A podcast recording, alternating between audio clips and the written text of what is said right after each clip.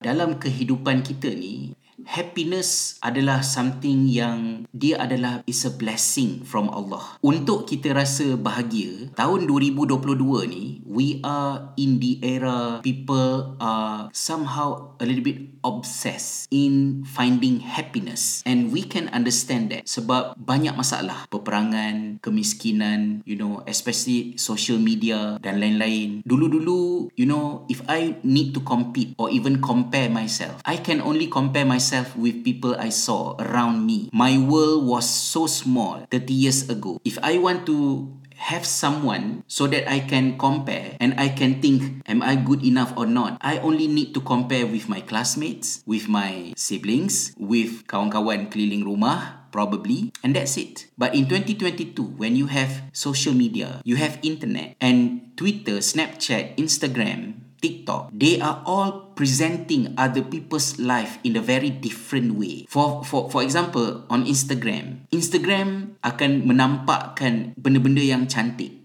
Estetik pakaian ke makanan ke rumah bila pergi travel. So kita nampak dekat Instagram tu yang cantik-cantik. And it can make us feel bad you know? Ish, bahagianya family tu. Nampak tu gambar raya dia. Ui, so sweet macam baju sedondon semua orang warna warna pink family tu kan. Macam it's so nice everyone is smiling. So kita pun assume oh family tu they are very happy. One big happy family. Dan kita teringat alah family kita mak ayah gaduh lah. Aku dengan kakak aku gaduh dengan adik aku. Why my family why why my family cannot be like that family. So kita mula rasa a little bit unhappy with whatever we have. Benda tu adalah benda yang common. Saya merasainya masa saya sekolah rendah, saya tak nampak parents lain. Saya cuma tahu parents saya je. So kalau mak ayah saya garang ke tak garang ke, I just accept that because these are the only parents I know. Sikit-sikit lah macam mak sedara kan ada sikit. Tapi bila saya sekolah menengah, saya pergi rumah kawan, saya tidur rumah kawan nampak macam mana parents kawan-kawan you know how they communicate each other. Baru kita perasan eh mak aku garang lah. Kalau lah mak aku ni lembut macam mak tu peluk-peluk each other kan sebelum tidur macam so sweet. Kenapa lah family aku tak ada? As teenagers mula rasa macam a little bit unhappy rasa tak seronok sebab kita compare. Itu zaman dulu. Tapi 2022 you have the whole world for you to compare. You have the whole people that you should not even know about them. Tapi sebab social media you see a lot of things and that put more pressure for people and it's getting difficult and more difficult to feel happy about whatever yang kita ada. Jadi, first, saya rasa permulaan dia ialah we need to restructure dalam jiwa kita untuk kita develop. Saya tak kata supaya kita kena ada because it's not that simple. Kita kena develop bit by bit rasa syukur. Dan syukur ni maksud dia kita fokus kepada apa yang kita ada. Dan bukannya sentiasa fikir benda yang kita tak ada. Syukur syakara adalah keterbalikan kepada kasyara yang bermaksud maftuh terbuka. Meaning that kalau kita orang yang bersyukur syukur tu bermaksud terbuka. You have the ability to see what you have. Kufur kafara makna dia dari segi bahasa Arab if you look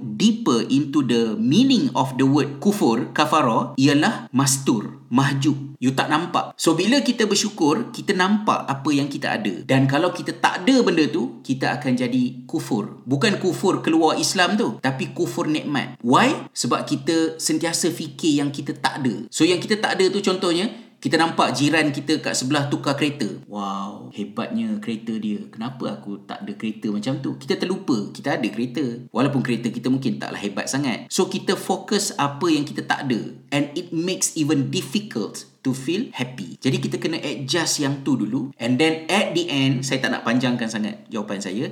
At the end akhirnya kita kena usaha supaya kita faham bahawa kebahagiaan, kesempurnaan, ketenangan, kegembiraan yang sebenar adalah hanya di tempat yang sempurna itu iaitu di syurga it might be a good reason why it's hard to fully feel happy kat dunia so that we have a reason why we want to go to the heaven. Kenapa kita nak masuk syurga? Sebab dulu-dulu hidup orang susah. Jadi kalau saya nak cerita pasal syurga senang. Sekarang ni kita dah hidup lengkap. Dengan hidup yang lengkap ni, why do you still need to go to heaven if your life now is already like in heaven? Ayah nak basikal? Oh, nak basikal? Ting. Ayah nak uh, iPhone 13? Oh, iPhone 13. Ting. Dapat iPhone 13 Macam kat syurga kan Apa nak semua dapat So if you can actually get everything you want In your life Nowadays Do you still have a reason You nak masuk syurga Tak tahulah macam mana rupa syurga tu Tapi I think I'm I'm very happy with my life